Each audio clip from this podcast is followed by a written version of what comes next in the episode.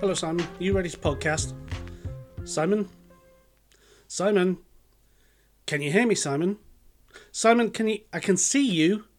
Can you see me? I can't hear you. No. How about now? Now? Can you hear me now? I can see you, but I can't hear you. There's a problem. I can see you, but I can't hear. What am I saying? That's perfect. Oh, I saw that.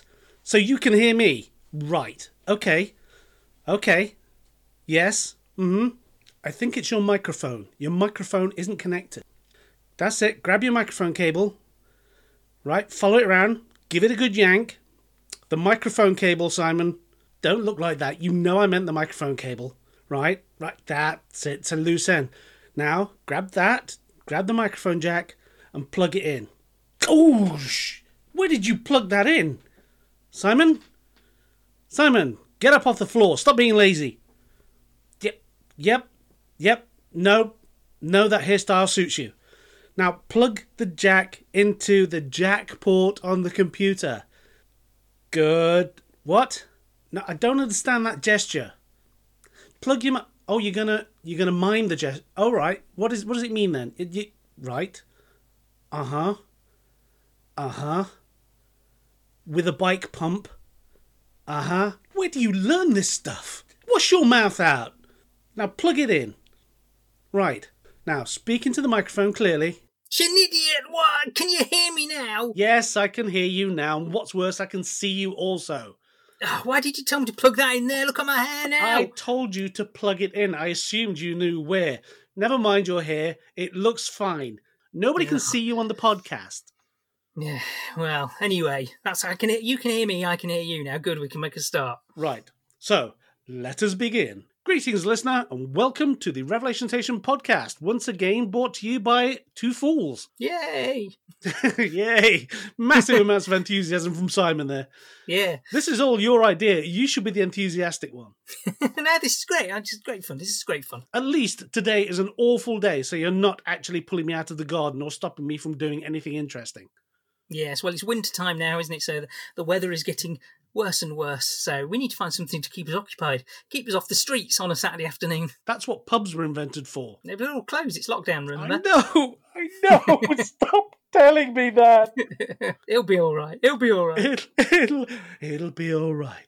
It'll be all right. It'll be. Yeah, that's a mantra I've got uh, tattooed on the inside of my thigh right now.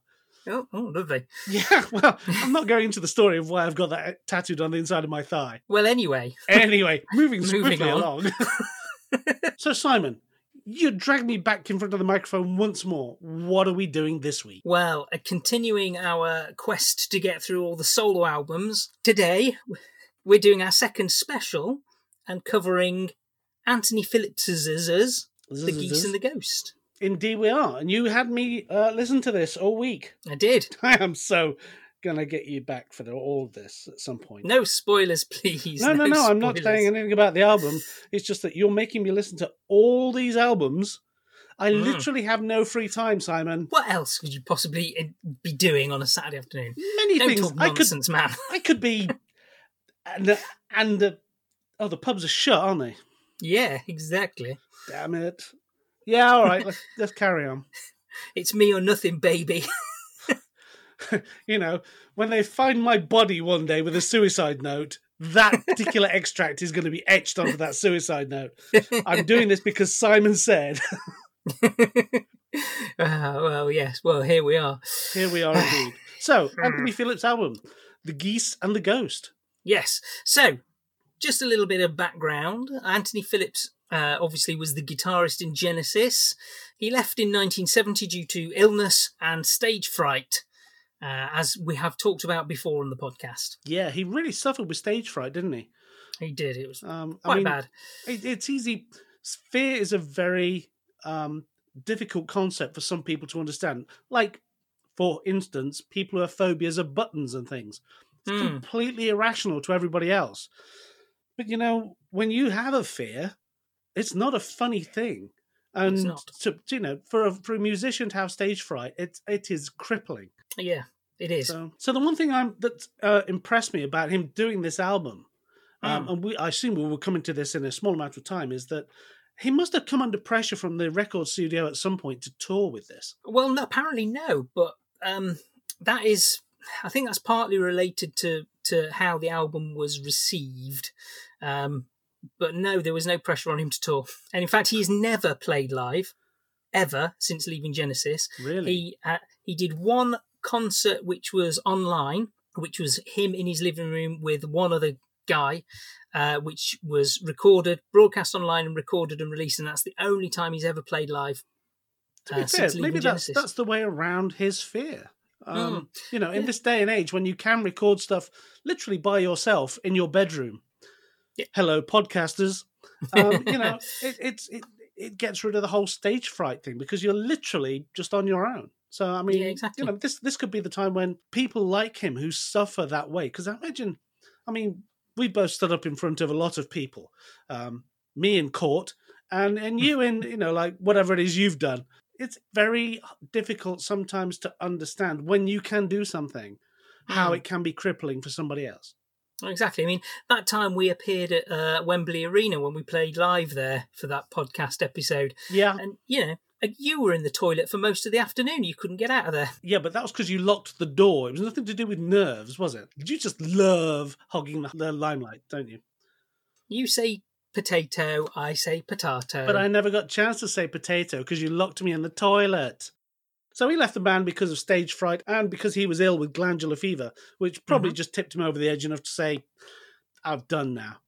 yeah, Um, that's right. which is which is you know as we said, it's, it's difficult for a musician when you're going to be so limited. It must be Hmm. it must have been a tough call for him. Yeah, I mean, if you think about it, though, it makes sense for him to not want to play live because when they first formed the band, they formed the band to write songs for other people. Yeah, they were never they to- never to intended to, live. be mu- uh, player musicians. They were Yeah. just going to be a, a writing troupe that wrote for. And there's a lot of people out there who do that, who never Mm. sit in front of sit in front of the mic. They always work in the background writing songs for other people. You know, and that's Yeah. that's a that's a true profession. So it's Yeah. understandable that when the rest of the band says, "Hey, we should do this as a group," that he would go, "This isn't what I signed up for." Yeah, exactly. But anyway, so he left the band in 1970 and freed from that pressure of constant touring, he started to write new music almost straight away. Um, and a lot of it ended up on this album. Yeah, I mean, I was reading something earlier, and it says, you know, like within ten days of leaving Genesis, he already had the Mm. best of like four or five tracks written. It just shows he must have been really, really bottling it up and bottling the, the stress and the pressure to then Mm. suddenly, oh, I've not got, I've not got that pressure anymore. I and now I can on concentrate on what I like doing, get on with things. So, you know, he enrolled as a student at the Guildhall School of Music and Drama, and also he taught music part time during this period. That's right, So- because he actually started work on the album and then stopped because he realized he Yes. needed a little more grounding in what he was doing. Yeah, and he actually stopped and took classes in classical guitaring, piano, orchestration, uh, Uh-huh. harmonies. And as you say, he also taught at that point, didn't he? Um, Yeah, you know, that's to really give himself a much deeper understanding of what he was trying to do. Several of his students actually appear on this album. Some of the choral arrangements are students or Really? Wow. from from the, the college that he was at. So, Cheap labour, though. well, yeah, exactly. They get, they get they get exposure, don't they? It's free. Yeah. exposure. So he finished his studies in 1973. Um, and then that's when he teamed up with Mike Rutherford during a break from the Selling England by the Pound tour. Uh, and they recorded what was going to be a single released on Charisma, which was Silver Song, uh, which has Phil on vocals, which is one of the tracks that we're going to be talking about today. Although technically speaking, it no, actually speaking, wasn't on the original album. There are two tracks on the re-releases uh, that weren't included on this original release: uh, "Silver Song" and "Master of Time." Um, Mhm. Ironically, "Master of Time" was supposed to be on this album, but when they're recording it, they ran out of recording time. Yes, So um, that's irony for you. it is. It is. Hey, actually, Simon, while I remember, um, Deep Throat sent us something during this period. BBC had actually sent a documentary crew to cover the the making of this album, and uh, but it was never actually shown, and it was put in the cupboard, etc. But I think we've got a copy of it in all of our tapes. Let me let me dig that out and see what we've got. Ah, ah, here it is. Oh, this says it's part one. This is a three part thing. Ooh, well, let's listen to part one then. It's August 1973, and ex Genesis guitarist Anthony Phillips is meeting with his old school friend and current Genesis bass player Michael Rutherford to begin work on an album together. The pair last met up in 1972 before Genesis released their breakout album Foxtrot, and in the interim, Michael has been touring with the band. This has meant the burden of the songwriting has fallen to Anthony. How will Michael like the songs he's come up with? Hi, Ant. What you up to? You know full well I'm working on songs for our album. What are you doing here? Oh, you know, just thought I'd drop in, see if you needed any help. Why would I need any help? You know, if things weren't flowing, stuff like that. No, it's going great. I've done loads of work. Really? Why don't you play me something and I'll tell you where you've gone wrong? If I can help. No, it's embarrassing. It'll be fine. It's just me, remember? How long have we known each other? Ant and Mike have known each other for about 10 years. They were at school together at Charterhouse in Surrey. We talked to them about their long friendship. So, you guys have been together for a long time, eh? Well, yes. We were always there together in the early days of Genesis. It was me and Ant writing together, and Pete and Tony wrote together. yes, it was a lot of fun. Back then, we were just trying to write for other people. Ha ha, we were. So young and naive. I can't imagine not playing live these days. It's just the best feeling, isn't it, Ant? Well, well, no, actually. I mean, that's why I left the band. Oh, God, yes, I forgot. You had terrible nerves. But I always supported you, though, didn't I? Well, no. There was that one time I had really bad stage fright, and, you said the audience were naked. No, no, that was a misunderstanding. I didn't say the crowd were naked. I was trying to help you. Trying to help? I was in the buff in front of a hundred Lindisfarne fans. Nick Drake was in the wings. He didn't know where to look. Yes, well, Phil didn't help much either, getting undressed too. But that was a misunderstanding. I was only trying to help. A misunderstanding? I had to have therapy. It was the most embarrassing night of my life. Therapy? Oh, I didn't know that. Oh, yes. Uh, Before I had therapy, my head was full of thoughts. Now my head's completely empty. I know, Ant. I know. Utterly, utterly empty. But apart from the naked time, when have I ever let you down? Hmm, well, Exactly. there was that time. As I said, never let you down. Back in the studio, the boys are discussing the work in progress. Okay, so play me what you've got then. okay. I'm really pleased with it, actually.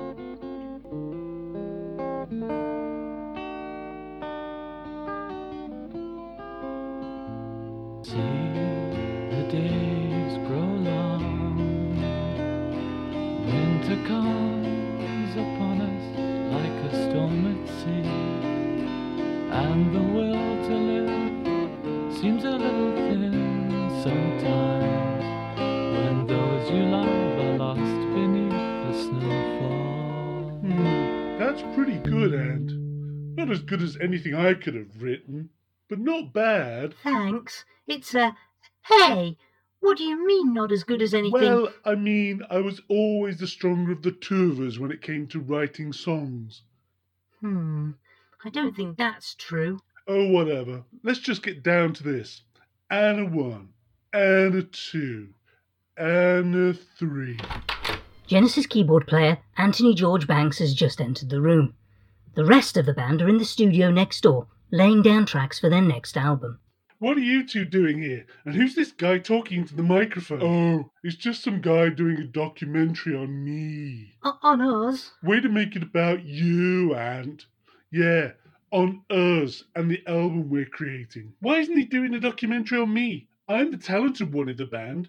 Anyway, what are you two doing here? Oh, uh, Tony, we're, uh, we're, we're just, uh. Tony, we're just writing an album. Ant here's got loads of great ideas. It's going to be brilliant. What? The two of you? Who's going to sing? Well, well, I thought it would be mostly instrumental. Instrumental? Who's going to buy that? Next, you'll be telling me it's a concept album based on a book you read. N- n- n- no, that, that, that sounds like a terrible idea for an album. This, this is just going to be good tunes. Now, Tony, don't be mean. Ant's trying his best. Hey, He's even written a couple of lyrics. We're going to get Phil to sing them. Who? Phil. Phil Collins. Our drummer? You mean the little guy who sits at the back with the sticks? What would he know about singing? well, he sang that song for absent friends. That's probably why they were absent. And we've just recorded More Fool Me. Huh, More Fool Us. Are they ones I wrote? No, Tony. I wrote More Fool with Phil, and Steve wrote Absent Friends with Phil. Oh, I don't pay attention to songs I didn't write. The ones I write are the best. Tony, uh, can we help you at all? Probably not. I'm a much better songwriter than anyone else in the band. In fact, Steve Hackett is widely regarded as the best songwriter in Genesis. I heard that. Listen, Tony, we're busy. Did you want something? What? Oh, yes. We need you in the studio, Mike, to lay down some bass lines. It is bass you play, isn't it? Mike has been playing bass in the band since 1967. Yes, Tony. I'll be there in a moment. You go, Mike. I'll carry on here. Are you sure?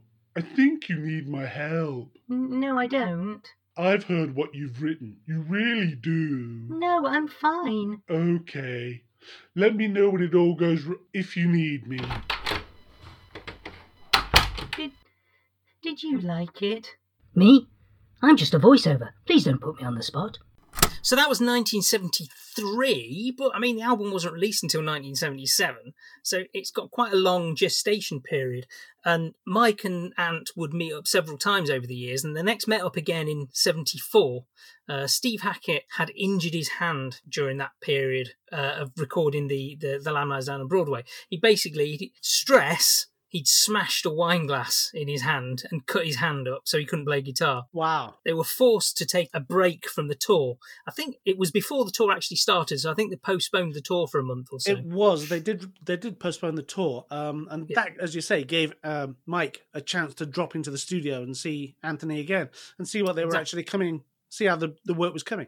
The thing, Yeah. the thing that really grabs me about this is, though, as you said, Anthony had the idea for this album in '69, hmm worked on it for all these years, and it finally came out in '77. Yeah. that's a long time for an album to brew. I mean, Yes. did it occur to him at any point that his original concept for this album was out of date by the time that they released it? Well, I mean, you got to bear in mind as well, this came out in 77, right in the middle of punk, And disco. disco. Yeah. And this is, it. even for the time, it must have sounded dated. Yeah, definitely. Because I mean, when you yeah. listen to this, when I when I sat down, and I will come into this when we actually listen to the album. The Mhm. second track, "Which Way the Wind Blows," Mm. um, that smacks of foxtrot. When you're listening to it, you start listening to it, you think, "Is this a Lost Genesis album?" I'm now listening to.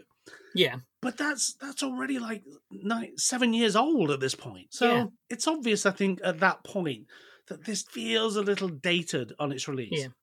Yeah. They recorded at various studios. When they came to do the final overlays, they went to the Argonaut. They did, yeah. That was um, Tom Newman's studio. Uh, Tom Newman, famous for recording Tubular Bells.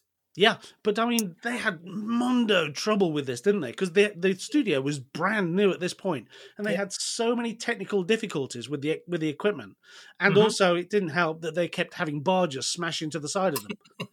yeah, can you imagine that? You're just in the middle of a nice, nice guitar break, and all of a sudden, You're knocked off your chair by a sudden barge banging into you. you're suddenly in an episode of Star Trek, Yeah, from side to side. it's an unusual place to record on a barge. I mean, they must Yeah. have taken into account things like the lapping of the waves and stuff, but there's no Mm-mm. there's no soundproofing in the world that can muffle the sound of a barge banging into the side of you. No, and I mean it's it's a barge, so it's fairly small. So they did have trouble with some timpani drums. yeah, they couldn't get those on board, could they? Wouldn't physically fit on board. They had to record them at a separate site. Well, exactly, and it, it, it, I think it's the, the very definition of a labour of love. Certainly for Anthony, probably not so much for Mike because he was busy with Genesis, but for Ant, it was a labour of love. It took him so long to make it. he must have been absolutely devastated when in 76 he took it to Charisma and they decided not to release it. Why did they decide not to release it? They didn't like it. They were just not impressed with it. Just didn't like it. Didn't like the album. Thought didn't think it was it would sell. So they just they they declined to release it. Uh, and he shipped it around several other record labels as well, and none of them were interested. But it goes back to that thing where this is the middle of punk. Yeah. Why would you release this album right in this middle of punk or disco? Nobody surely is going to buy it. Did anybody buy it? Wasn't it eventually released on Hit and Run Records? It was. In the end, um, because they couldn't find a UK distributor, Genesis manager Tony Smith, not to be confused with Tony Stratton Smith, two completely separate people, Two different Smiths. Two different Tony Smiths. Um, too many Tonys in Genesis. well, Tony Smith and Tony Stratton Smith. So this is Tony Smith, who was Genesis's manager. He formed Hit and Run Records specifically to release this album Wow. in the UK. That shows a lot of faith in it. Well, yeah, I mean, Hit and Run became Genesis's publishers as well. So in the end, it wasn't just for this album, but yeah, he he formed them, uh, and eventually they managed to get a, a Vertigo Records distributed it in the rest of the world, and Passport Records distributed it in the USA. But yeah, effectively, this is an indie release because nobody was interested in it. Yeah, I gotta say it's um, it's odd timing considering you know what was going on. Don't Mhm. get me wrong, there were a lot of bands out there at the time that were still doing this sort of stuff, Yeah, but for a new artiste, as it were, to Mhm. debut at this time when there's so much other stuff going on musically, and it's Yeah. moving so fast at this point, musical styles. You can understand some people's reluctance to release what must have seemed like a blast from the past. Yeah, but I mean, a lot of those bands that were releasing music at this time were going down because punk was killing them off. Yeah. It was Yeah. really, really hard for those even, people. even you know? disco was coming to its end at this point. Yeah, I mean, Robert Fripp. We've talked about King Crimson many We times. have, we have. Robert Fripp had, had disbanded King Crimson because he saw that this was coming, and he was involved in the punk scene. Yeah, yeah, So he, he, you know, even Robert Fripp, one of the pioneers of prog rock music, saw the writing on the wall, so to speak. So when even established artists aren't getting sales from this sort of music, why would you release something brand new by a, effectively a brand new artist? Yeah, I, yeah. I, I completely understand where the record companies are coming from. A bit disappointed that Charisma didn't release it, as they've, you know, they've got Genesis on their books, and yeah, but that was an established act. but again, exactly. Yeah, by this point, I don't think Charisma would have signed Genesis or Lindisfarne at this point. No, that was the wrong era. They, were, they Mm. basically kept them on the books because they were an established act. They knew there was an audience out there. But Ant Phillips, unless you knew Yeah. who he was, you didn't know. And 90% of the people probably would never know who he was. No, I mean, you know, Genesis fans looking at Trespass would go, "Oh, Anthony Phillips, I recognise that name," but who else would know? There's no internet back then. You know, you couldn't look people up. Yeah, and it's the Um, same with advertising. I mean, advertising at that time, purely magazines. The NME and the Melody Maker and Sounds or whatever magazines were around at the time, they weren't covering prog, so there was no way they were going to get Ant Phillips in those magazines and get him interviewed and get people interested in it. Just wasn't going to happen. No, which which kind of I assume explains its placing in the charts. Yes, it hit those those heady heights of number 191 in the USA, which coincidentally is the exact same chart placing as the Brand X album we listened to last week. That's uncanny. Just goes to show you only get me to listen to really good stuff. so um, it didn't it didn't do anything anywhere else ever. No. So it was finally released in March 1977. So it's seven years it took to be released. Okay. Uh, originally intended to be a joint album between Mike and Ant, uh, but Yeah. Genesis commitments meant he he couldn't be involved as much as he wanted to be. So I don't want to talk at this point too much about what we think of the album. Yes, why not? Have you got part two of that documentary? Would this be a good place to do do that? Do? Hang on, I'll just have a root through the drawer. That here it is. Cool. Well, let's listen to part two of that documentary first before we start talking about the album. It's October 1974, and Genesis are about to tour their album The Lamb Lies Down on Broadway. However, a hand injury has taken out guitarist Stephen Aloysius Hackett, which means Michael has a break in his schedule. He's agreed to meet up with Anthony again to continue work on their album. Okay, so that bit there, uh, I'll add a twiddly bit in there and some choral here. Hi, Ant. Sorry I've been so long. Writing that last Genesis album was a bit more harrowing than I expected. Oh gosh, uh, I heard that Peter's daughter nearly died. Lead singer of Genesis, Peter Gabriel, whose wife gave birth during the recording of The Lamb. Oh, yes, that as well. I was talking about the accommodation. There were rats all over the place. well, I hear, I hear you're never more than six feet away from a rat. What? Even in a helicopter? Hmm, I, I suppose. In fact, that's an urban myth which has been proven false. Anthony would find this out later when writing music for an ITV documentary series. Well, anyway, let's get back to it, shall we? I suppose you've not done much without me to help. Well, actually, Mike, I've got eight pieces all ready to go. One of them's about King Henry VIII. Henry VIII was a Tudor king of England, famous for having. Yes, thanks. I, I think everyone knows that. I'm never going to get done with all these interruptions. Don't be like that, Ant. Come on, are you a naysayer or a yay A sayer? yay-sayer? There's no such thing as a yay-sayer. Well, that's just what a naysayer would say. Be positive. Hi, guys. What's going on? Hi, Tony. Ant's just telling me about having eight pieces of music ready for our album. Uh, actually, Mike, about that. Eight pieces? Well, I'm surprised. Have you got any songs, Anthony? Yes, I have, Tony. I wrote one for Phil to sing. It's called Silver Song. Phil? Our drummer. Is that his name? Well, I never. Silver Song, eh? What's it about? A magical land where a brave knight in silver armor must lead an army of the light to destroy his enemies? Or is it about the famous Ontario Silver Rush of 1903? Uh, no, it's, it's dedicated to John Silver. Who? John Silver? He was our drummer after Chris Stewart left. He played on our first album. Oh, that guy who sat at the back with the sticks. Did he leave then? Yes, that's why we have Phil now. Who? Our drummer. Oh, why have you written a song for our ex drummer? He's not dead, is he? Well, no, I just thought it was a nice thing to do. He's my friend. Writing a song about me would be a nice thing to do. You you haven't, have you? No. Oh. Well, anyway, the reason I came down was because we need you, Mike. Myself, Pete, and the drummer, Phil, as I said, are rehearsing for the tour. We want you to play the guitar for us all. I'll be there in a minute. I, I could help you out. Uh, I know I'm not as good as Steve, but I, I could fill in. nice one, Anthony. That's the one thing I miss about you your sense of humour. Don't be long now, Mike. I wasn't joking. I know, Ant. I know. Looking forward to hearing the conclusion to that documentary, but we'll save that for now. We'll listen to that in a bit. Um, so, the album that we're reviewing, the version of the album that we're reviewing, is the original version. But we're also going to be listening to two bonus tracks that came from the 1990 and the 2008 remastered versions. So, the first track, if you can call it that, is called Wind Tales.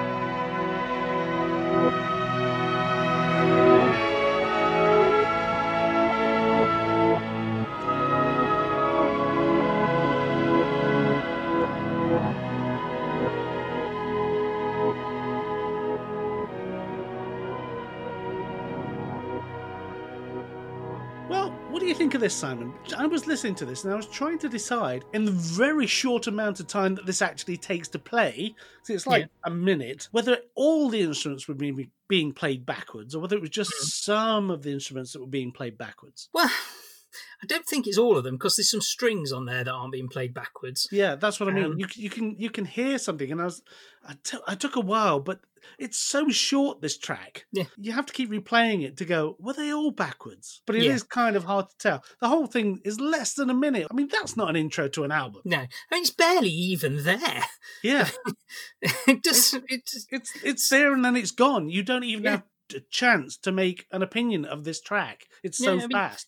I, I can't understand why this is an introduction to the album. It's not even an introduction, is it? I don't understand why this wasn't just the first minute of the next track, like the intro to the next track. Exactly. But as a standalone track, it's a, it's a nothing. Yeah, Um, it's not a track on its in own. fact, the clip you just played of it is probably the whole track. I think I've probably just played the whole thing. It's easier. Yeah. So I mean, not a great start to the album. No, Um, it's it's an noodling. interesting sound. Well, um, it, it is an interesting sound, but, it's an interesting sound that King Crimson did in 1969. Basically, reverse guitars is King Crimson, early 70s King Crimson. yeah. So it's not even new sounds. There's It's, not enough of this to love or hate, is there? it's just, No. yeah, It's there. That's yeah. it. So we go on to the next track. Yeah. That's Which Way the Wind Blows.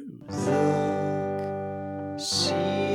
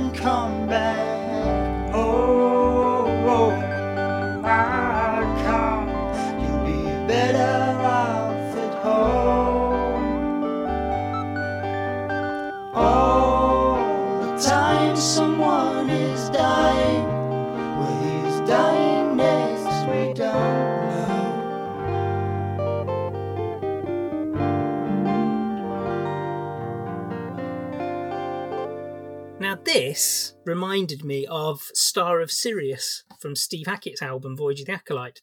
Um, it sounds like that. It's got Phil singing it like that has.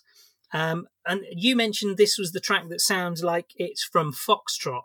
Yeah. Um, or and I Trespass, put- either of those. I put Trespass because obviously with the guitar sound that Ant Yeah. has, it, it, I think this would have fitted on fitted on Trespass quite quite well. Yeah. Um, Unusually, though, and, and because you mentioned that Phil sings, Hmm. uh, just as he starts to sing, I think the second chorus he sings, he turns into Kermit the Frog for no apparently good does, doesn't he? reason. Yeah, he does this really weird thing with his voice, and it sounds like Kermit's breaking in. yeah, it's really weird. I thought that as well. I thought Phil, Yeah, all right. yeah. It's just you're, right, Phil. What's going on there? Because there's no good reason why his voice does that on the track. Um, no, I mean, but it's it's like um, it's not easy being green. I mean, I suppose it's not. It put it in in context of the time. Although this was released after Phil had already recorded two albums as the singer with Genesis, he was not yet the singer with Genesis when he recorded this track. No, So maybe it's just that little getting trying used his it. voice out a bit, Yeah. maybe. Um, This track is very close to Genesis, though, isn't it? yes, it is. I think this is possibly the closest to Genesis Yeah. uh, on the album. The only thing, I, the only problem I had with this track because it's not a bad track, but it goes on about two minutes longer than it needs to. I think. Yeah, yeah, it does. Yeah, it's nearly six minutes long, and it doesn't Yeah, need to be. it just drags a bit. I think it's quite repetitive. It's not a bad track by any stretch of Mm. imagination. It's just that after a couple of minutes, you go, "We should end this now and move on." Yeah, yeah. I mean, it's got some really nice guitar work from it, but for me, listening to it, it doesn't sound like it should be the first track on the album. If anything, it sounds like it should be the last track on the album. I know what you mean. It's like we're used to Genesis, and you know we use this with this comparator because Anthony was part of Genesis. Yeah. Genesis have always a bit had a big opening track. Yeah. You thought that would have rubbed off on him Mm. a little bit here, and this is not a big opening track. It's not No, a welcome to my album. This is his Yeah. first album. This is this is something he's worked on for years. You think it will be a big rousing opener. I know that that's out of context because this is, isn't a big rousing album. Yeah. But you'd think it would be a high point of the album. Yeah, and it's not. It's it's a low key introduction. It's not awful, but it's it's okay. It's too long for what it is. Yeah. I mean, I know we've been listening to Genesis for it seems like forever now. Um, and you know, we've had this conversation before. What what how long is too long when you're talking about Genesis? When we consider some of the length of their tracks. Hmm. But this is definitely too long. It is too long. Yeah. yeah. By about two minutes, I think. It's Yeah. nice. You can listen to it, but you right. really wish it had stopped two minutes previously. yeah. Well, I mean that leads us into the next track. Talking of long tracks, the Yes. next track is Henry Portraits of Tudor Times, and that is twelve minutes long.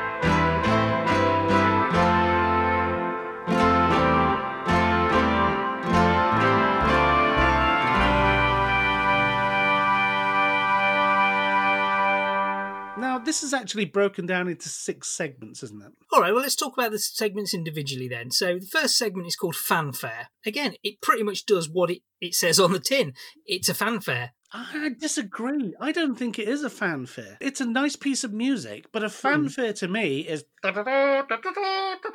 Yeah. You know something that announces something. That's the point of a fanfare, an announcement. This Hmm. this is too low key to be an announcement. Yeah, I mean, and again, it doesn't work, it wouldn't work as a track on its own right, which No. makes me wonder why the first track, Wind, was a separate track. Yeah. I don't understand. You know, he's put these six little pieces together, which musically, these all fit together, I think. Oh yeah, they are all part of the same track essentially. flow into the same, you know, different thing. But again, it's it's a little bit of noodling. Yeah, yeah. It's it's Yeah. a it's a non-event of a track because it doesn't. Even It's not long enough to go anywhere or to present. It hasn't got time to present itself as a track. It's Yeah. there and then it's gone, and Yeah. you know there's not much to make your mind up on. Yeah, I mean, and that that's even more the case for the second part, which is called Lute's Chorus, um, which really it's got some nice flute work by John Hackett, and that's about it.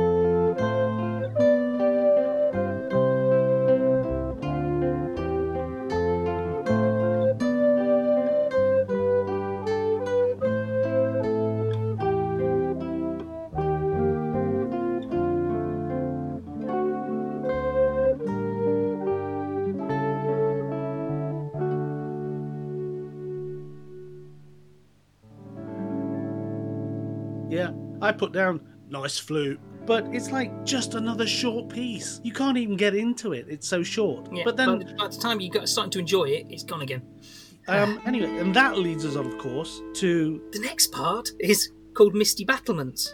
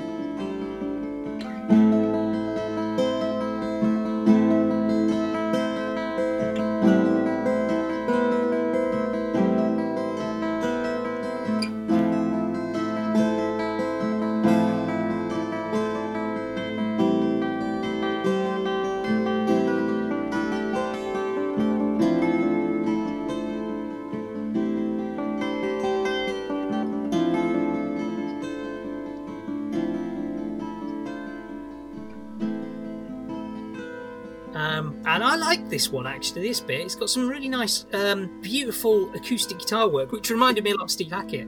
Um, I think this is quite beautifully played. This this little bit, it's a nice It- little bit. Of it is actually a nice piece. Again, though, I'm not feeling it with this. Hmm. It, it's it's not great, but this is Yeah. this is quite it's nicely done. Um, and it's a beautiful piece of guitaring, just not a great piece of music. If you know what yeah, I mean. it's not an interesting piece of music. I don't think it.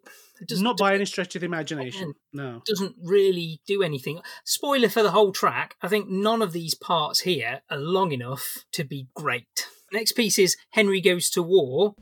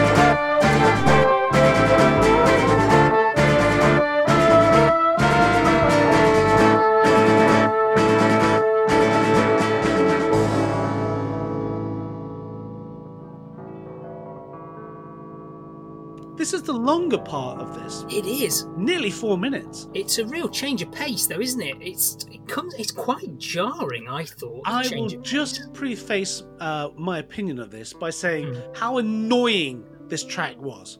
Yeah. And I say that because it's got a frumpty, frumpty, frumpty bit. yes. It goes really, really quiet. Yes. In towards the micro speaker going, What? What's that music? And then it goes loud again. and actually, I nearly crashed the car when I was listening to this because I'd leaned forward to go, What is that going on in the background? And then it belts out this tune, and I nearly swerved the car off the road. It's oh, really Christ. annoying. Yeah, because it's suddenly really, really loud. It's, Wow. it's- yeah, and it does that twice, but the second time it sort of slowly builds up again, so you're not you don't get this sudden hit of noise. Yeah, but I mean, I thought I thought this was really crying out for a decent electric guitar solo from Ant, something like the knife, some really heavy guitar work That's, on that, this. you're not going to get this on any of parts of this album. No, it- just. it's- But this, but this bit in particular, I was waiting. I was like, "Come on, where's this guitar solo? It needs a guitar solo. It's not, you know, this repetitive strumming's going on and on and on. Where's the guitar solo? That's exactly then- the point. A lot of this is repetitive. Yeah, It's a very repetitive. Although they change, you know, like um uh tempo and stuff, it is very repetitive. It's just the same thing played at a different sort of level. exactly.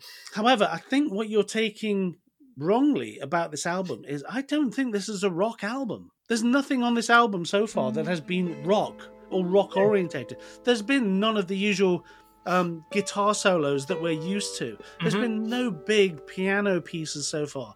There's been no what you would think of as prog rock going on here. It's Yeah. quite a musical album, Mm. but there's none of the usual stuff you'd expect from a prog rock album. You know, none of the big pieces, none of the sounding boards of guitar solos, drum solos, bass solos, singing uh, vocal extravaganzas that Mhm. you know you a lot of rock songs use as a linchpin to hold that track together. There's none of that on this album so far. It's very pastoral. It is. It is. It's So the next next part is Death of a Knight.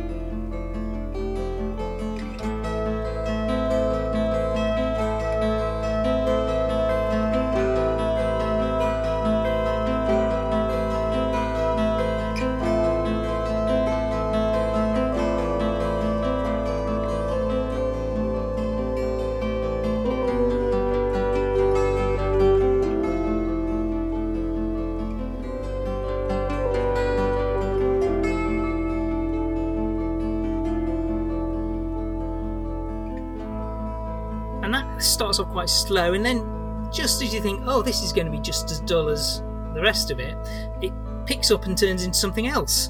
And I think this is another piece of music that could have been from Trespass. This little segment sounds like something from uh, Stagnation or Dusk. I agree. This is actually quite a nice piece. Hmm. It just it it stands quite apart from the rest of this track Yeah. in that it's quite good. you know what I'm saying, though. But th- Yeah. this is quite a nice piece. It's it's interesting to listen to. Unlike a lot of the stuff we've heard so far on this album, you can. Oh, I'm trying not to be dismissive of the early stuff because that it shouldn't be dismissed. It's not a bad album. They aren't bad tracks. They're just not great tracks. Yeah. You know, this is the first album for this guy, and this track I think is where you should cut him a bit of slack. It's not bad at all. No, it's quite, quite. that- This is out of this little segments of this Henry Portraits of Tudor Times. I think this is the best bit. Part six, the next bit, Triumphant Return.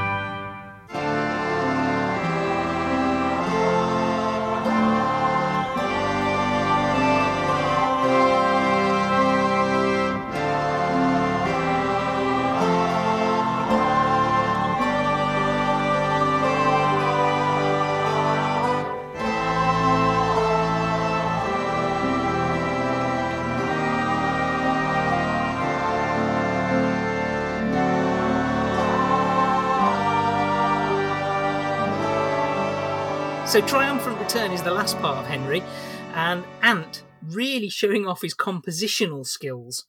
Um, because whilst I don't particularly enjoy this piece of music, he's obviously done a lot of work in the the composition, and you know got that choral arrangement on it, and the way it's all put together is really impressive. For saying he's done it himself, pretty much. I Um, I agree. In fact, I have got the f- the two notes that I wrote about this track. Hmm. The first one says it's not very joyful for a triumphant return. Yeah, There's Yeah. there's no joy in this track. It's it's Yeah. pretty joyless. However, and this is where I agree with something you just said, kind of, because I'll Mm. never agree with you fully on anything, as you know.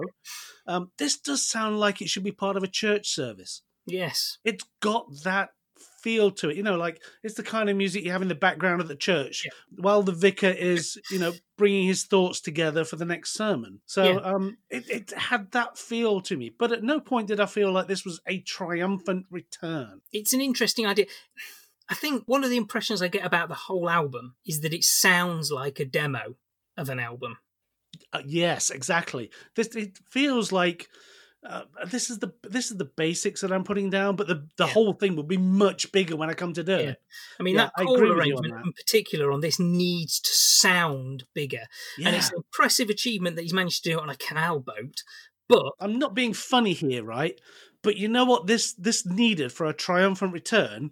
yeah, Rick Wakeman. yes. That would have made this triumphant. And I'm not saying he can't play the the keyboards or anything, but you know when when Rick Wakeman did this sort of thing on Yes, and you got these huge, you know when they went to like Switzerland to get these specific church organs. Yeah, when Yeah, Awaken. that's what this needed.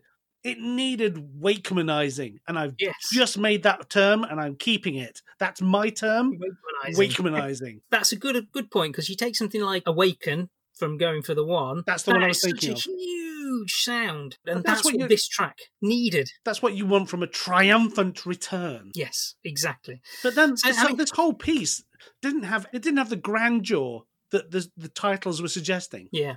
I mean, the thing is with this, I think it's an interesting set of tracks, and this is a kind of a foreshadow for Ant's career because one of the reasons I don't want to do all of Ant's solo albums uh, as part of this series is because there are about 35 of them, and about about 25 of them are library music because that's how he makes his living. He writes library music.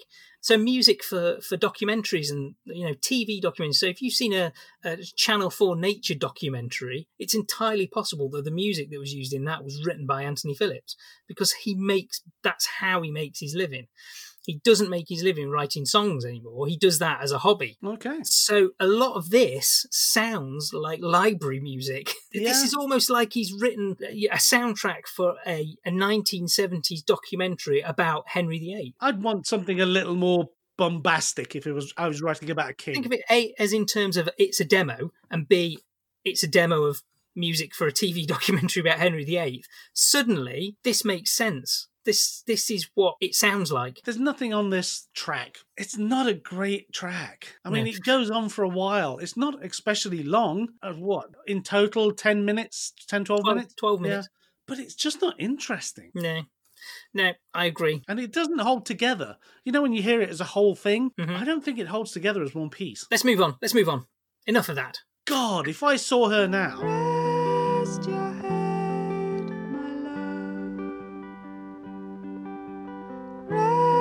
Rest your tired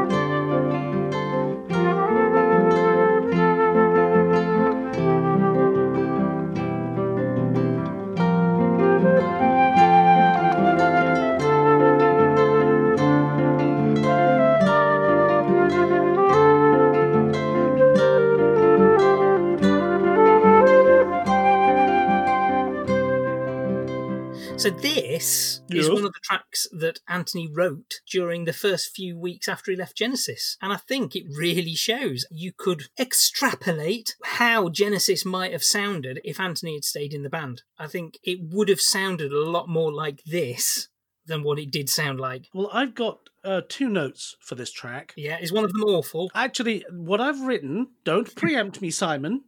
What I have written is uh, fairly average vocals from uh, Phil Collins and Vivian McAuliffe, hmm and also whole new levels of dull. yeah, I mean, Yeah. this is dull. he's a big fan of these slow tempo acoustic numbers, isn't he, Ant Phillips? But there's nothing in this track. It doesn't build to anything. No. It doesn't have No. an interesting musical piece. It doesn't No. have an interesting rhythmic choral effect that comes in Yeah. and goes and comes and goes so that you can hang into this track. It just bombards you with dullness. I mean, Phil does not really, he's not really pushing himself on vocals. He's all right, but not as Yeah. good as he will be. Oh no, And no, no. I've never heard of Vivian McAuliffe before. Apparently, she's worked with Patrick Moraz, who was in Yes. Oh, she's done bit. she's done quite a lot of vocal work on various But- albums, yes. But I mean, to me, she just sounds like a cut price Sandy Denny. Yeah, Um, but she was one of those. She was one of those artists who, if you needed a female vocalist on your album, she Hmm. was like, "Oh, we'll go to Vivian then." So Yeah. she actually appears on a lot of different albums. Yeah, but I mean, it, it's almost it is almost like they they want somebody like Sandy Denny. Yeah. But she's either not available, out of their price range, or dead. So they've called this woman instead because she's a bit like her and just dull. It's Yeah. you know I'm sorry. That, for me, I, I I couldn't listen to this track all the way through, even though I did once. it was just too dull. And, and I'm sorry, Anthony, if you're listening. Hi. Um, but no, not this one for me. Sorry. Okay, let's move on to the next one then. This is the next track, Chinese Mushroom Cloud.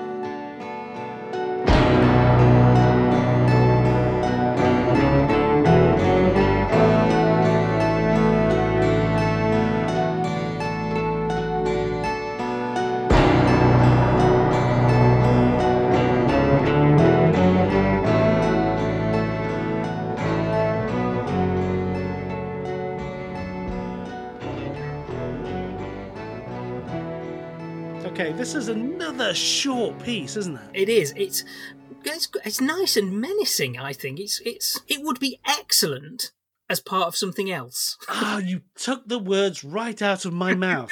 this when I, when this started, I thought, "Oh, this sounds like interesting. This is going to be an interesting." Oh, it's finished.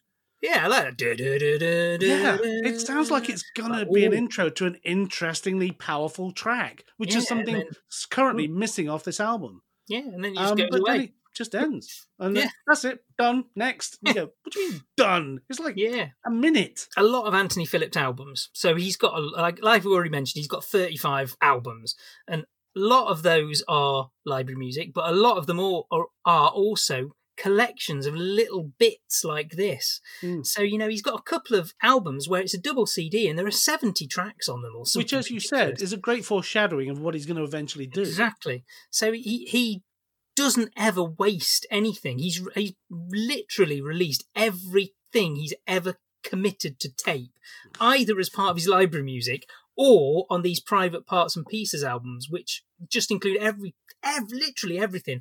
So you know, there's nothing rare. From Anthony Phillips, it's all been released somewhere. Yeah, the thing is, when you're when you're releasing an album to uh, a a bunch of ravening fans, you have a certain obligation to make sure that the tracks are listenable and the tracks conform to the established idea of what should be on an album.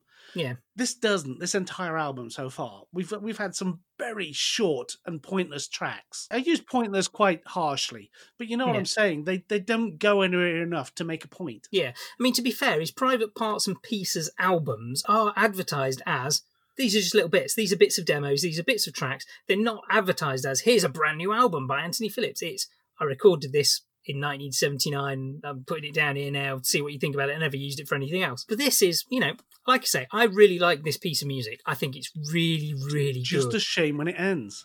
Yeah, it should be part of something else. It's not even an intro to the next track. No, it's not. We talked three times longer than that actual track. Yeah, yeah.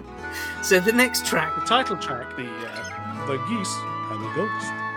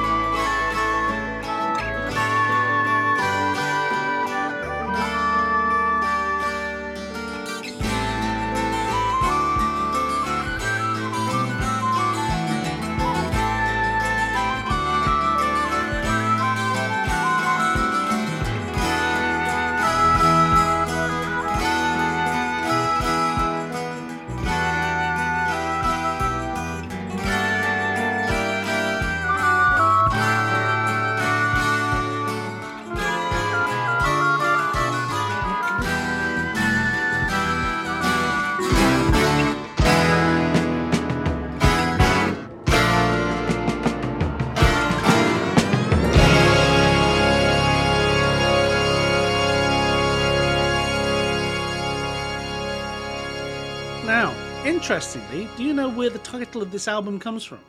No, I don't. Ah, well, during my research, which Yes. basically meant Googling, the title actually comes from two sound patches that Hmm. Anthony Phillips recorded on an ARP Pro soloist synthesizer. Um, and he recorded these two sound patches that he was going to drop into this track. And one had an echo effect that he thought sounded a bit like geese. Listen to this track. I haven't heard that, but Mhm. it assures me that's on there. And there Yeah. was another piece that was a bit more ethereal and it reminded him of a ghost. Yeah. So that's where the title for this came from, for the, from these two sound patches that he had ready to drop in. So one's like, "Ank, ank, ank," Yeah. and the other one was, "Ooh." don't don't think they're actually like that. I think they're more subtle than a honk honk honk and a ooh. Maybe that's how it started, and he's just added more and more things to it. I'll just bury those in the background. Maybe I don't know, but anyway, that's where the title comes from. Apparently, well, that's that's a very interesting story. we know facts. We do. You do, but don't you think that at this point in the album, everything is just starting to sound a little bit samey? I didn't want to come onto this until we reviewed it at the end. Hmm. But to be honest, I was ready to turn this album off at this point. it's Yeah. it's just there's nothing that's grabbed me so far. I have Yeah, to say, I, I was listening to it as as you know, I listened to it in the car going to work because Mhm. I'm a working kind of guy. I am. I go to work and everything. nine to five. Indeed. So I tend to listen to it a lot in the car. I listen to it at Yeah. home as well. But because I have a drive to work, it gives me that chance to listen to these albums several times. And I listened to this in the car. Oh God, I was bored. Um, Hmm. because it it there's nothing really grabs you. Nothing Yeah. here is bad. I will stress that. There's nothing here that's awful. And some of them are really good. Some really nice musical passages. Yeah. this. Really But there's no, if you're looking for something to sit down, listen to, and really, really grab you, Hmm. this is not the album for you. Yeah, it just doesn't go anywhere. This track doesn't go anywhere. This is The the, album as a longest whole- track so far on the album, uh, Yeah. eight minutes thirteen, and it's a nice enough piece. Yeah, I mean, it's very pleasant. Um, but again, it sounds like the demo that he's taken into the band and said, Here's a demo of a track I've been working on. What do you think? And then they sit down and go, Oh, well, yeah, that's good. We can work on this and we can add this to it. Yeah, And over time, it becomes something else. But this, yeah, I mean, it's a nice enough piece, but it is essentially dull. There are a a I couple mean- of places in here where it builds up, and you think, ah, it's going to kick into gear now. yes. Then it drops off again. Yeah. Then it builds up again. You think, here we go, big drum and guitar Yeah. piece, and it dies off again. Yeah, and those drums come in towards the end. And it, Yeah. it just, whoa, where did they come from? There were no drums a second ago. But the problem is, by the time it does start doing anything, you're already bored. Yeah. It's it's kind of just dull. I'm sorry, Yeah. Anthony, but there's nothing here rousing or Hmm. interesting to carry you through eight minutes thirteen seconds. Whereas I think when you get into part two,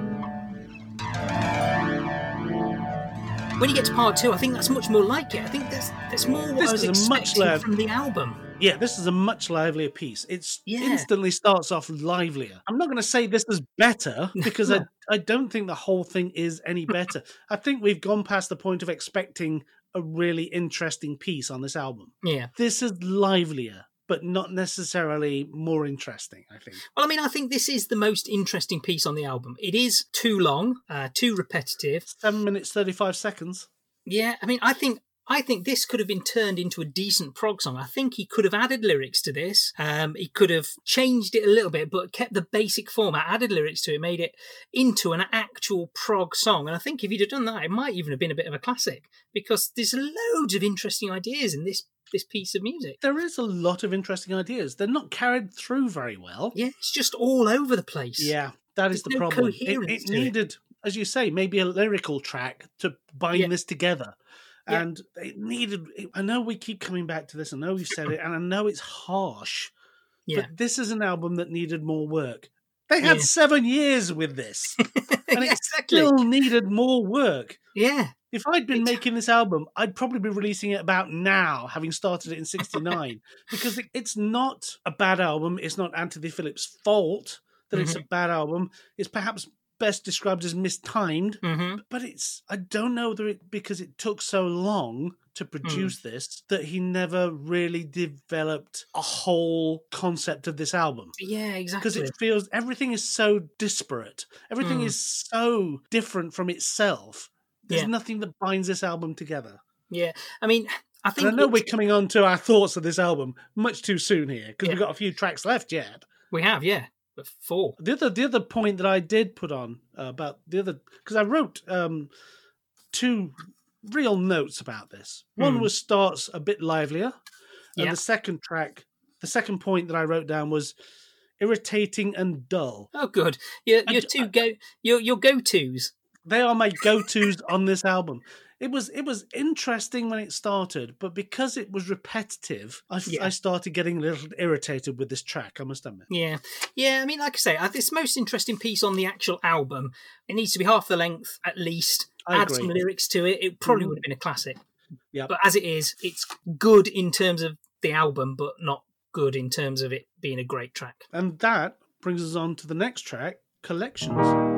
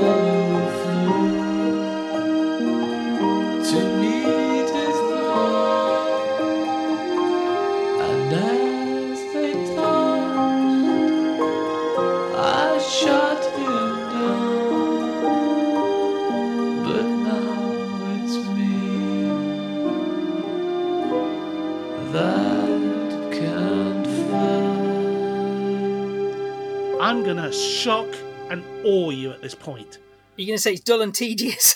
No, I really like this track. Did you? Wow. I don't know. I mean, it's sung by Anthony Phillips. Yeah. That guy's got a really good voice. He is. He's quite good. He reminds me of um, Al Stewart, uh, who who isn't massively famous, but he had a big hit single in the seventies with "Year of the Cat," um, and both Anthony Phillips and Tony Banks sound very reminiscent of Al Stewart. Yeah. Now Um, this this track, weirdly, I don't Mhm. know why. It, I mean, it's got a great piano piece Yeah. starting it and Yeah. all the way through it. Very well done. But this really, for some reason, reminds me of a Lost Beatles track. That's so weird because I've written uh, in my notes. I've written it sounds almost Beatlesque. Yeah, it does. And So it I- does. I- this is, I think, this is my favorite track on the album. I Really? really like this. I love the way it's sung. Yeah. I love the way it's played. Don't get me wrong; it's not a great track. Yeah. Um, it has the promise of a really great track, and Hmm. it is my favorite track on this album. Yeah. No, it's, it's all right. I like it. I think this goes back to the last track where I said that could have been a classic if it was shorter and had lyrics.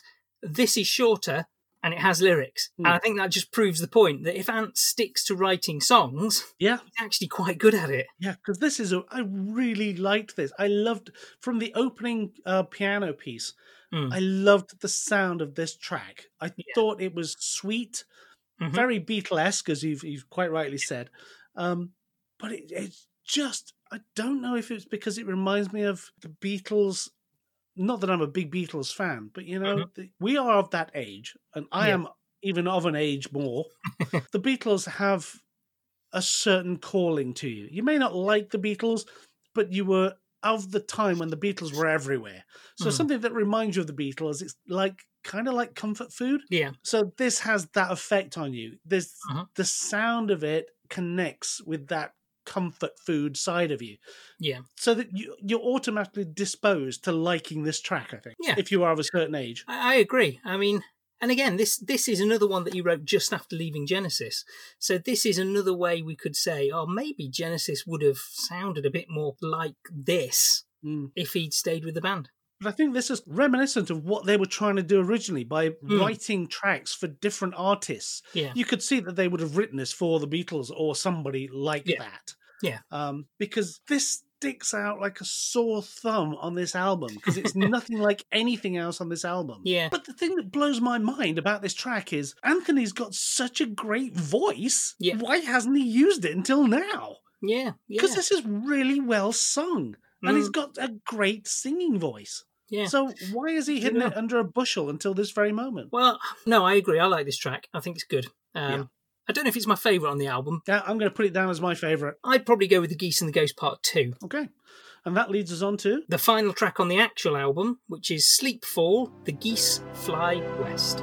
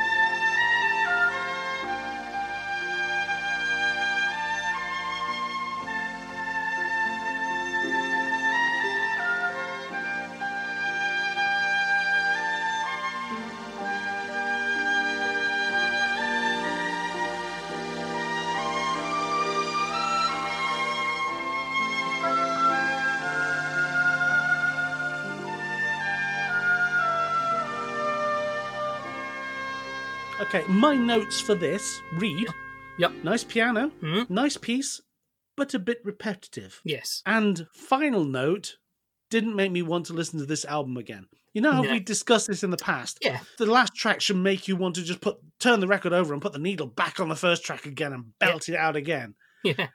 This Doesn't. track doesn't do that. No, it doesn't. You don't think, you know, that was a really good album. I'm going to listen to it again. You just Yeah. go, thank God that's over. Yeah. That was that was what went through my head. I mean, I agree. I think it's pleasant. It sound. This does sound like it's from uh, a, like a BBC travel documentary or something.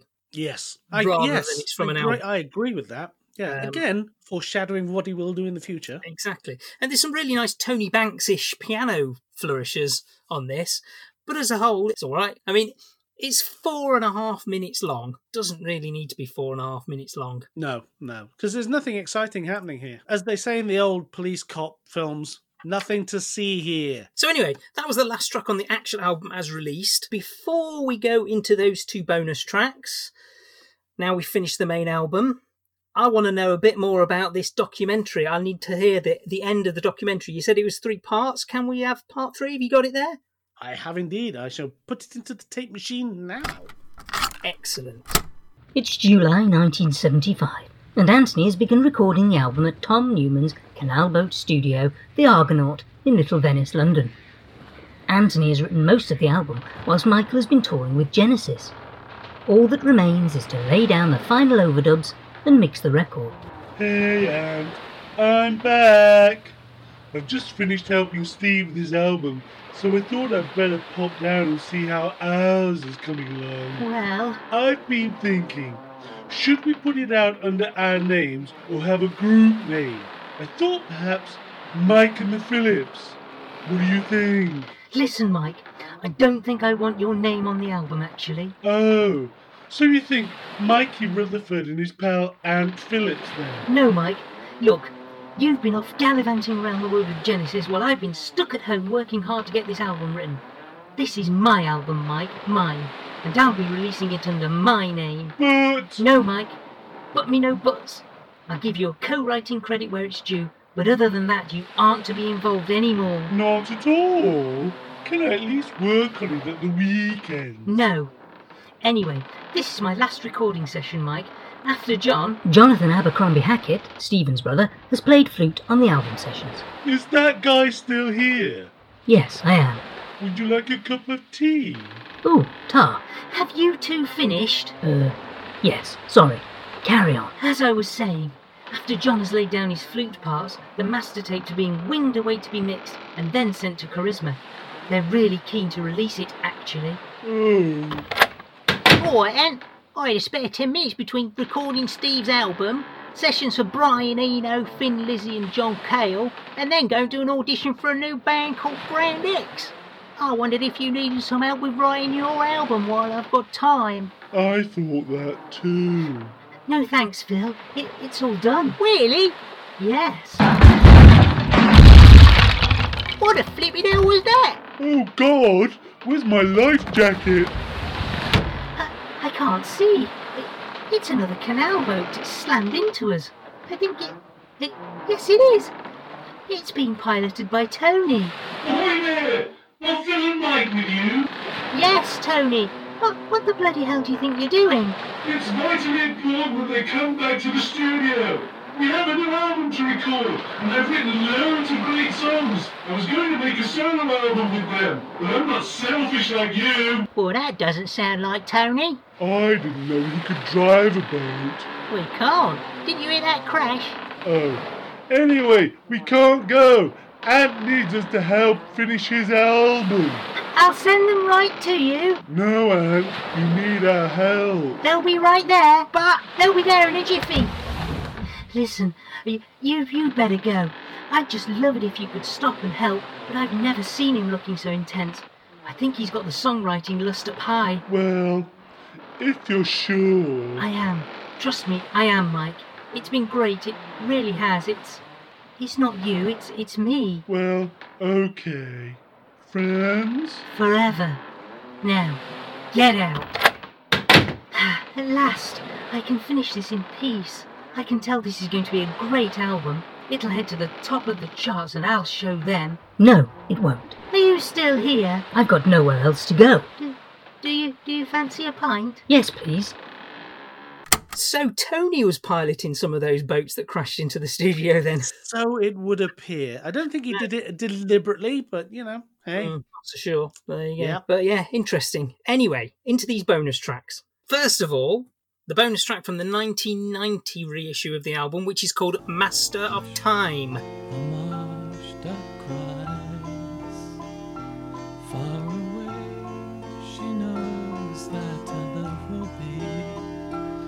She nestles down Sobbing still, she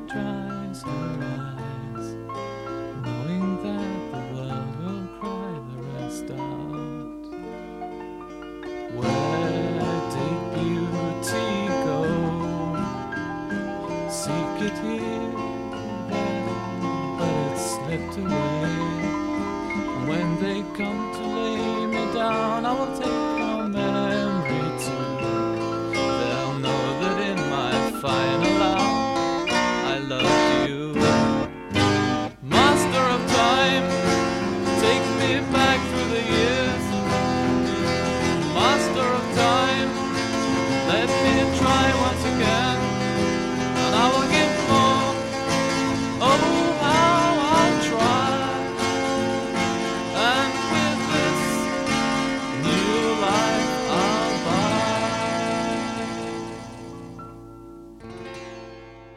Ironically, as you pointed out earlier on, this wasn't completed for the album due to running out of time.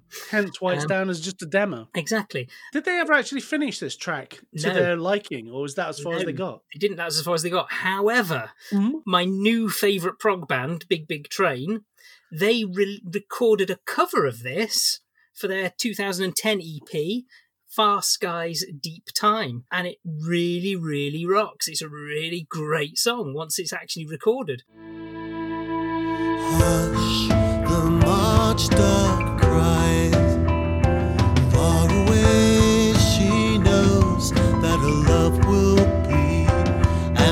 Nestles down, sobbing still, she dries her eyes. Knowing that the world will cry the rest out. Where did beauty go?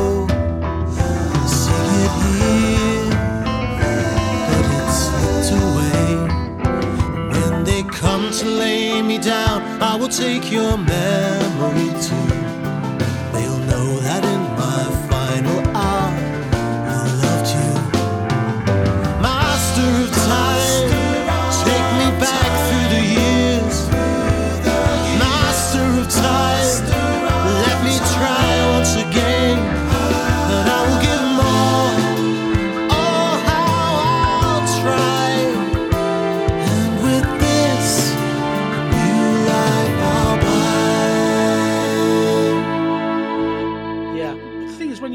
to it on the the album, the this particular version of it, Yeah.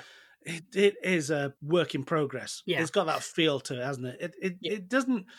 It's got some nice pieces in it. It is, what eight and something minutes long. Yeah. Um, it babbles on quite a lot. It goes up. Yeah. It goes all over the place.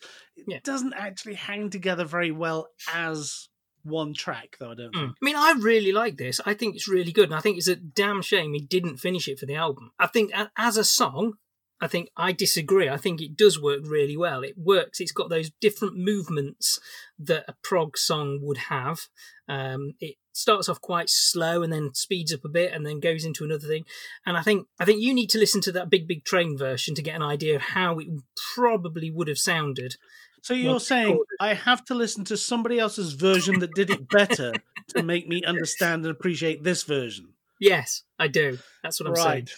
Okay. Do you mind if I don't and just listen to the big big train version? Yeah, do that anyway because it's great. Yeah, that, okay. that whole EP by Big Big Train's really good. I isn't it? just I just think that this track as it stands, Mm. and you're quite right, it does have some interesting pieces. Yeah. But it just doesn't tangibly hold together as one track. You know how we listen to some long tracks and they've got the up and downs and the loud and the slow and blah, blah, but they're all held together by certain refrains or Yeah. a certain theme. Don't Yeah. think this has that. Well, let's be honest. This is Well. ten times better than anything that actually made it onto the album. Well, I have to agree with you. Um, it's certainly the most interesting piece, Mhm. um, which is something that's sadly lacking on this album. Yeah. Interesting does not come into describing most of the tracks on this album. No, it doesn't. There's, I mean, uh, coming at this purely from a prog rock point of view, hmm which we are doing, because that's basically how we're we're quantifying these albums, isn't it? We're looking at them as prog rock albums. Mm-hmm. Yeah. This is not a prog rock album as it stands. Mhm. It doesn't have all, as we've said, all the themes and all the hit points that you'd, expect from a prog rock album. This is the only track so far that has any prog to this rock. Yeah, Yeah. and it's a shame it wasn't included because Yeah, it's a probably the it is as you said the most prog rock thing on here, and it Yeah. wasn't on here. and it- would have changed the whole feel of the album i think if they'd have finished this and put this on because then you wouldn't have been able to have the the sort of semi demo versions of other things No, but then again, if they had put this on this album originally released it, it would have really been so different from the rest of the album. Hmm. I mean, yeah exactly what is it, eight minutes long? Plus, you'd have had to have probably taken the Henry suite off. That would not have been a great loss. well they could have taken god if i saw her now off Yeah, I would do that, and a couple of the others on A side as well. and probably the last track sleepfall maybe Oh yeah, yeah so there's a couple of tracks they could have taken off but yeah, and then you probably would have ended up with a prog rock album. Yeah. what we've got at the moment, yeah, Yeah. not so much. Yeah. but yeah, I, I agree. This track, if they had been allowed to continue working on it, if they Mhm. had been allowed to finalize it, would probably have been the best track on the album yeah by okay. quite a long way. Yeah. But, and I go back to what I said a second ago, it would have stuck out like a sore thumb. Yes, it would. Anyway, on to the second bonus track, which was originally going to be released as a single in 1973, and this is Silver Song.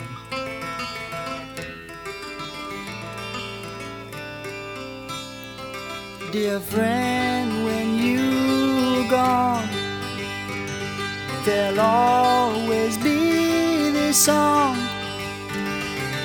to remind you of where you once belonged. Though far your face will bless the day. Each tree, each stream, each flower, all they leave to say, yeah, the sun will shine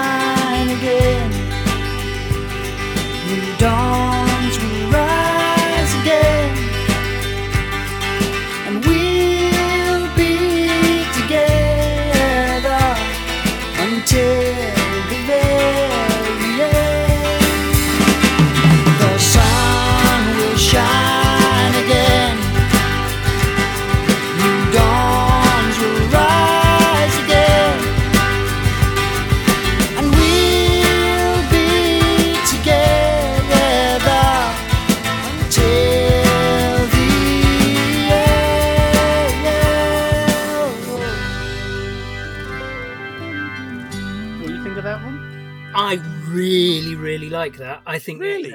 great shame they didn't release that as a single. I thought it was rather twee. But again, it's, it's it would have stuck out like sore thumb on this album. It There's nothing yeah. like anything else on this album. If these two tracks had been put onto this album, it would have had to have been radically changed. They would, he wouldn't have been able to do the album and just stick these two tracks in No. Not because the whole album would have changed the dynamic. Yeah, you'd have to write rewrite the entire album to fit Yeah. these tracks in because they Yeah. are so different to the rest of the tracks on here. Yeah. It would have felt horrible putting these on. Makes me wonder why, when Ant and Mike can write songs that are as good as this, because this is pretty memorable for me. I've listened to this a few times. Why do they just waste all the time with that mid tempo instrumental noodling that actually made up the album? They can write songs. I mean, whether you like this song or not, this is a song. Most of the things on the album aren't songs. No, no, they're just musical interludes. Yeah, so why did they waste all that time? And you know, and the fact that they didn't finish Master of Time because they were playing around with I don't know Henry Portraits of Tudor Times. It, I don't understand it. It doesn't make any sense to me. Why they had a great song? Concentrate on your great songs first. Yeah, I, I agree. I mean, it's hard to know what they were thinking Hmm. when they were putting this album together. I know, I know there was there was uh, the dynamic of of Mike with Genesis meant that he didn't have much input on this Yeah. album. Um, and it, this is basically Anthony's album, and this Yeah. is what this is his thoughts, what's going through. Mhm. We know that Silver Song was written about their ex drummer. Ironically, they get Phil to sing about the ex Genesis drummer. yeah, that's like having your your new girlfriend write a happy birthday card to your old girlfriend. yeah, exactly. Um, Yeah, that's that's just rubbing your face in it. But Yeah. um, it's so different though. Yeah. This could never have been included on this album. But that said, did you like the track? Not overly, I'd say. No. I found it a bit twee Yeah. and a bit forced. So no, it was okay. Yeah. But even if they'd used this as a final track, it would not have made me want to start the album again. Here's the thing, right? When I think of prog rock, hmm the first word that pops into my head is grandeur. Yeah. Quite a lot of tracks from these bands, they have an element of grandeur, whether it's because of the theme of the track, or the way the music is used, or the way certain instruments are used. Yeah. There is an element of grandeur in great prog rock. This isn't prog rock. Yeah. it's it's it's a it's a ditty. It's a ditty to a friend. And that's great. But it feels at the same time a little too personal and Mhm. twee to Yeah. be shared with everybody else. I mean, I think it's a good track, and I really like it. But I agree, it's not prog rock. No. I don't think it's prog rock. And it Um, doesn't fit on this album even vaguely. No, it wouldn't at all. It wouldn't have fitted on. But again, Yeah. this is ten times better than anything that was actually on the album. I'm not going to argue with that because I agree with you. I Yeah, utterly, utterly agree with you. It's just right. Let's let's go in. Let's let's go all in now. Yes, let's do the overview of the album.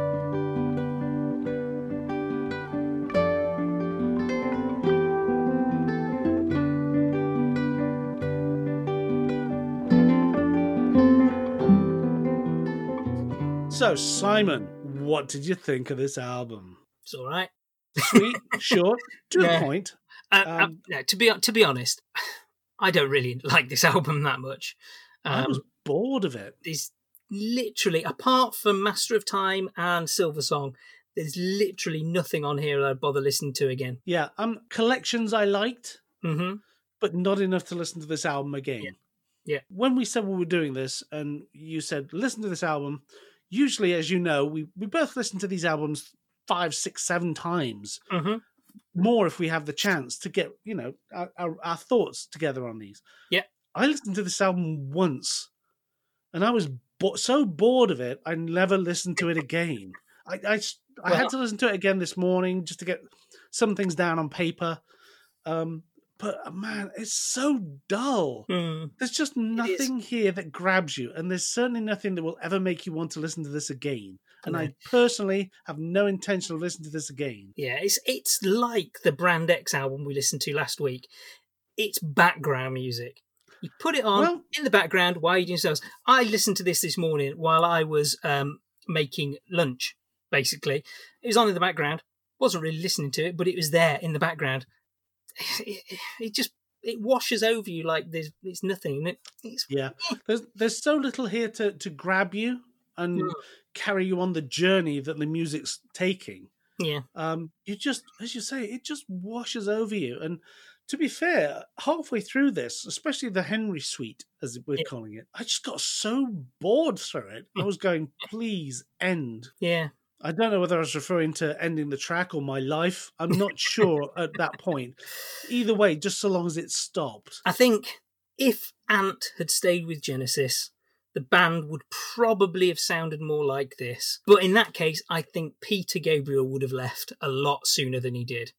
And the band I'd- wouldn't have been as successful as they were. No, I think the fans would have left a lot sooner than Peter Gabriel. I don't think I don't think they would have built up a fan base. I just No. don't think they'd have built it up. Definitely not. But it's so hard to tell, though, isn't it? Because the thing about Genesis is they work as a group. So the thing is, Ant would have brought these ideas to the group and they would have incorporated them in other tracks that we would have probably loved. Yeah. But that's the way Genesis works. They everybody brings a little bit of something to each track. Mhm. Very few of the tracks are written by one person. Yeah. You know, they all have contributions of either a refrain or an idea for an instrument inclusion or Yeah. a lyric. The thing about Genesis is the final tracks that we hear are a composite of a lot of people's ideas. Yes. Exactly. So Anthony Phillips, I think, would have enriched that with some of his ideas Hmm. because there are some nice, nice Yeah, bits on this album. It just doesn't hold together as an album, No. but there are some nice bits which you think if he had stayed with Genesis, he might have bought these two tracks, and we would have had some interesting tracks. Yeah. because the rest of the group would have would have buoyed that idea along. Yeah. but there was no buoying along on this album. No, and exactly. sadly, it needed a lot of people's input to make this interesting. I mean, I think it's really obvious as well that it was recorded in bits over a long period of time. I don't think that helped with the consistency of the tr- of the album Exactly. itself. That's it. Exactly. That's it what does I mean. feel like we said this earlier on. There's no overriding thing that's Yeah. drawing this together as an album. It is Yeah. several very singular tracks Yeah. put together, but there's nothing holding it together as an album. No. Nothing here says I am on a journey through this album. Yeah. You're just listening to a lot of individual tracks. Mhm. There's no because there's no emotion in the tracks. There's nothing to really drag you to this album. See, that's another thing. I mean, I know when we talked about A Curious Feeling, Tony Banks's album, one of the criticism I had was that it doesn't sound as if there's any emotion Mhm. behind Yep. it. And this sounds the same. It sounds like it's been done. I've written this song, I'm going to record it, but there's no emotion behind any of it. It's Yeah, it's almost like it's done as an exercise. yeah, it's flat. Yeah, yeah. Which is I why agree. I think Master of Time and Silver Song are brilliant, well, not brilliant tracks, but they're good tracks because In comparison, there's clearly emotion in Silver Song. There's clearly some emotion behind it. He's, he's written a song about his friend, Master of Time. There's clearly some emotion there because he sings it. It's a demo and he's playing it so raw. If he'd recorded that for the album, Master of Time, I think it would have been blanded out. yeah, yeah, I agree. It's a shame because Anthony Phillips is clearly a talented writer. He's demonstrated that. Even on this album, he's demonstrated that. Hmm, yeah, I mean, we've said there's there's some good ideas on here, but Yeah. nothing to tie it to, together. So, Yeah. album aside, because we both agreed it's yeah. What did you think of the cover? Uh, yeah, it's all right. Better than most Genesis albums. Yeah, it's it's done by a guy called Peter Cross. Yeah. This is the odd thing about Peter Cross. Hmm. He's only ever done Ant Phillips covers. Really? Yeah, I, look, I was looking at his biography earlier. He's Yeah. done no other album covers.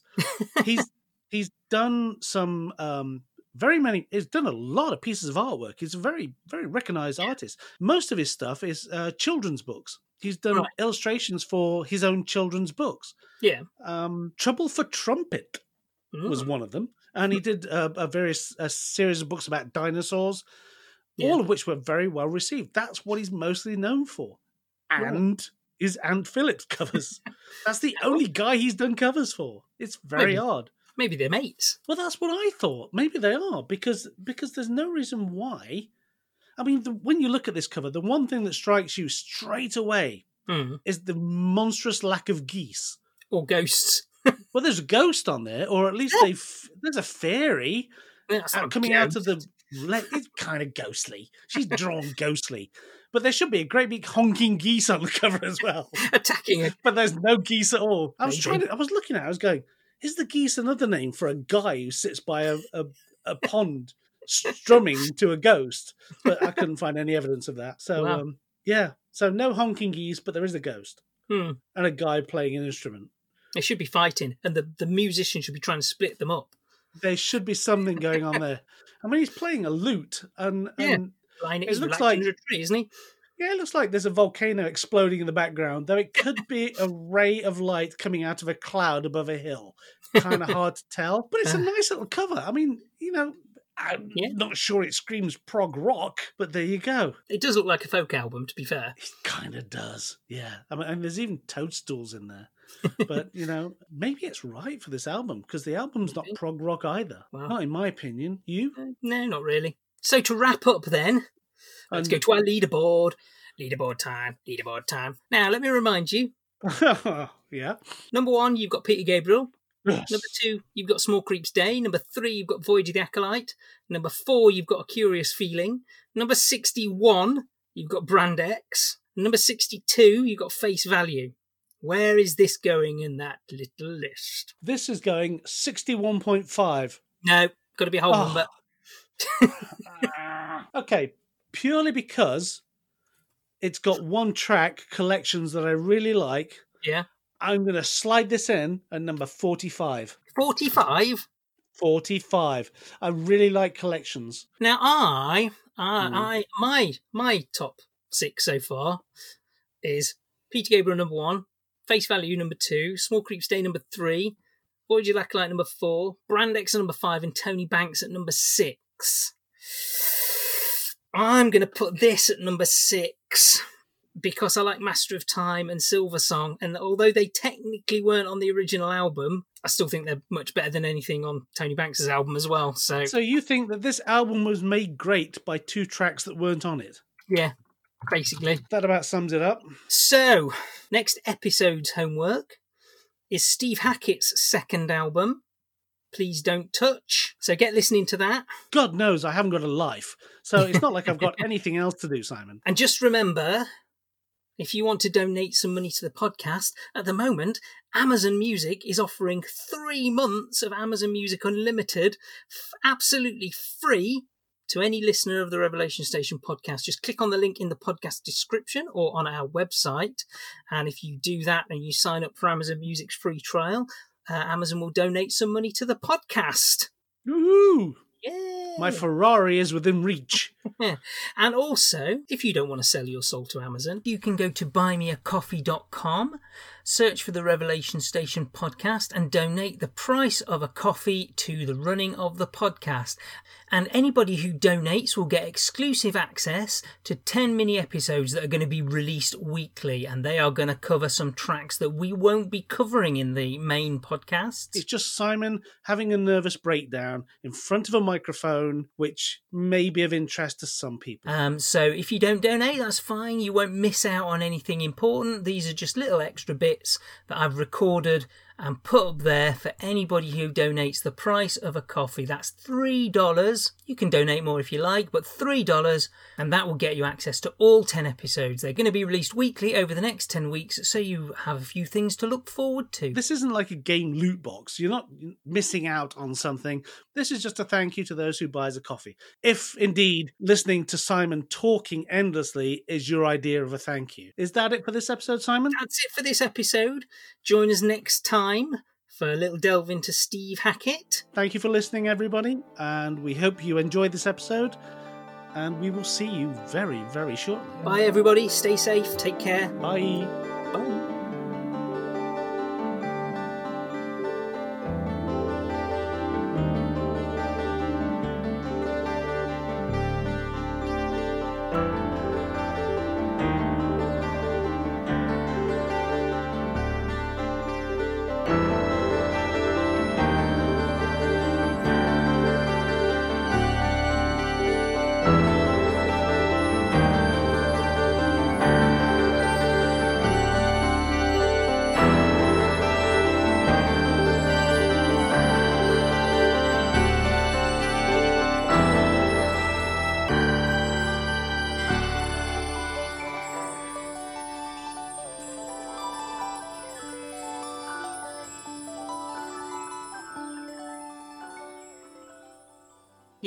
Mean to be fair, his Private Parts and Pieces albums. Are I don't want to know about his private parts, quite frankly.